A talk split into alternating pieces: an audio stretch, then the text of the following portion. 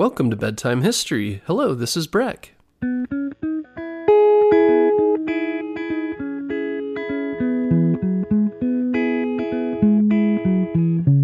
Guess what, parents? Bedtime History is now available on Story Button. Story Button is the easiest way to listen to our show without using screen devices like your phone or a tablet. Story Button is like a radio that's built for easy listening to your favorite kids' podcasts like ours. And the best part is there's no subscriptions or fees to access the content. This week, save $10 and get free shipping when you go to storybutton.com forward slash bedtime history. That's storybutton.com forward slash bedtime history.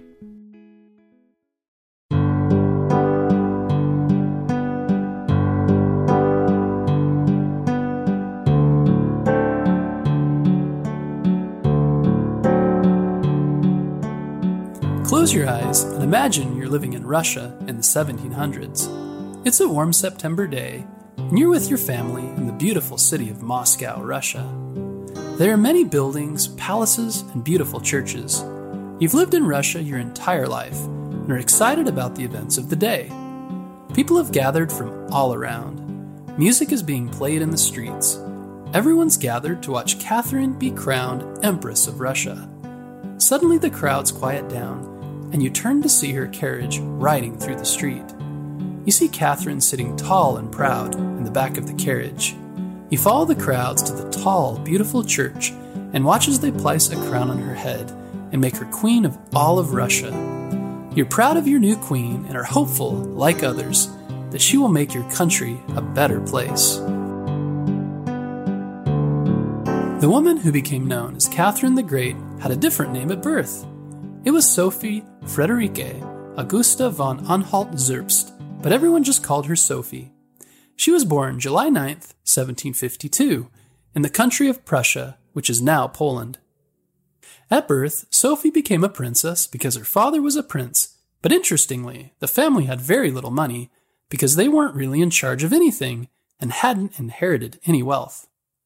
But growing up, Sophie loved to be active and wasn't your typical princess.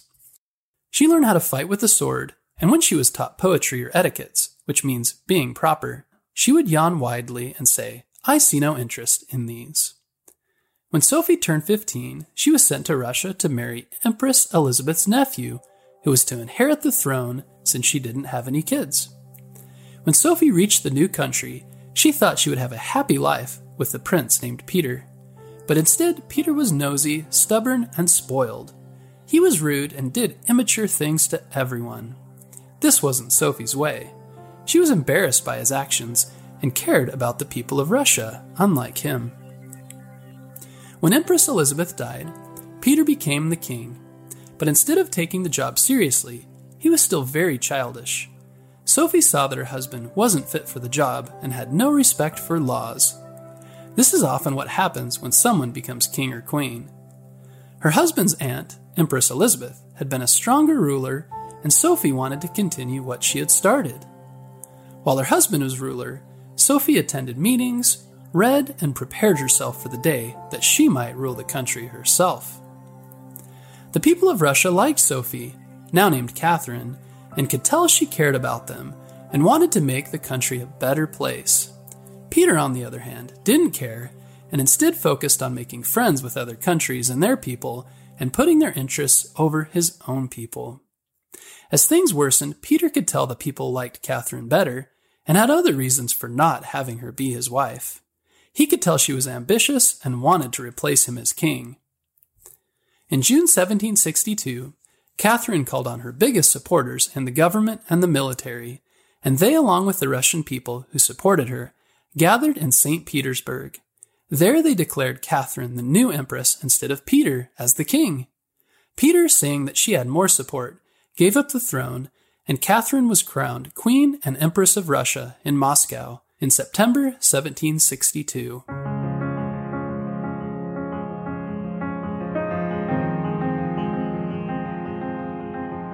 As queen, Catherine was determined to do a better job than her husband. She wanted Russia to be bigger, stronger, and more like the other countries in Europe. To fulfill her plans, she dreamed of taking the land of the Ottoman Empire and establishing Christianity in what is Turkey today. During her reign, Catherine fought two wars with the Ottoman Empire. Even though she didn't defeat the empire, she did win parts of the northern Black Sea with navigation rights in the waters of Turkey. This gave Russia more trade and military power. Over time, she began to earn her title, Catherine the Great, as she expanded the total land of Russia by more than 200,000 square miles. Along with being bigger and stronger, Catherine also wanted Russia to be more cultured. Cultured means more educated and focusing on advancements like art and architecture, which means building design. And as she got older, Catherine developed a deep love of reading. Over the years, she read hundreds of books on subjects such as philosophy and politics. Because of her love of books, Catherine encouraged the publishing of more books and improving architecture and theater in Russia. Not only that, she also started the first ever girls' school in Russia, where girls could get the same education that the boys did. She also introduced a system of elementary schools where kids could learn to love books and other topics like she did. This allowed more and more kids to get an education. The rich nobles started hiring private tutors for their kids, and the trend of private schools started in Russia too.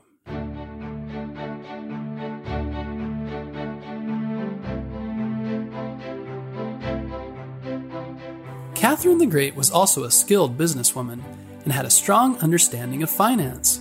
Finance means an understanding of how money works. She used the country's money to build hundreds of new towns. What happened to the old towns? Well, they were fixed up and made more modern and were expanded so that more people could live their lives comfortably. Under her reign, Catherine founded 29 more provinces with modern ways of living rather than the old and outdated villages that were part of old Russia. Catherine also saw the importance of agriculture. Agriculture means farming and raising animals. She knew that if the fertile land of Russia was to be used in the best way, the country could benefit as a whole. Under her leadership, Russia's farming power improved with a large harvest and plenty of food. Even though this brought more food for the country, Russia was still behind the other countries because it was still using animals and humans in the fields instead of machines. Catherine made some good choices for Russia, but also some poor ones that didn't help a large number of the people. One of those poor choices was to continue serf labor. Serf labor is when a feudal lord could keep many peasants or poor laborers under his rule. He could make them work however much he wanted, much like a slave.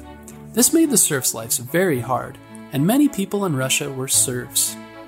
Catherine didn't do anything to make their lives better, and in fact changed the law so there could be even more serfs. One of Catherine's other goals was to improve trade in her country, so she used the country's money to make new roads to connect the different parts of Russia with the rest of the world. She made exports, the things people send out of the country, tax free, which made trade easier. As a result, there was more trading, and Russia became more connected to other countries. Russia exported oil and petroleum products, coal, and natural gas. Along with that, Russia was known to sell timber, fertilizers, and armor. Its major imports, things that came into the country, were wine, sugar, silk, woolen products, dyes, sailcloth, linen, leather, pig iron, and more. To this day, many Russians admire Catherine the Great with devotion and national pride. Under her rule, Russia's land expanded and their military grew stronger and more powerful. She introduced more literature and arts to the country and set it up for future growth and success. She updated many things, such as villages, schools, and roads, and made it more modern and competitive in a world that was changing rapidly. Like I'd said before, Catherine also made poor choices and often was so competitive that it harmed other people in her country. She wanted to be a powerful queen instead of sharing her powers, and often made choices that weren't in the people's best interest. She tried hard to modernize Russia, but with it came problems too. But Catherine was a strong woman with great energy and the will to do even greater things for her country. She made plans and prepared herself to be great. She read a lot and stayed focused. She was determined to do great things and make her country better, and in many ways she did, making Russia a more powerful player on the world stage.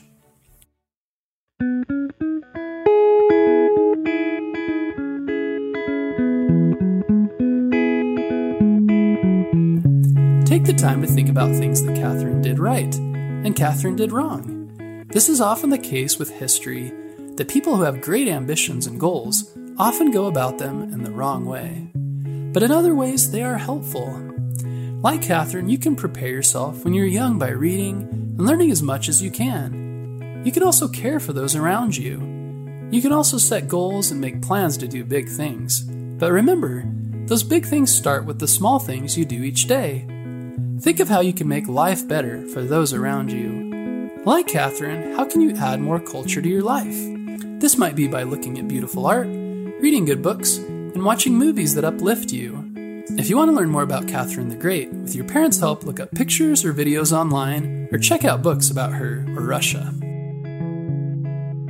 I hope you find her life as interesting as I did.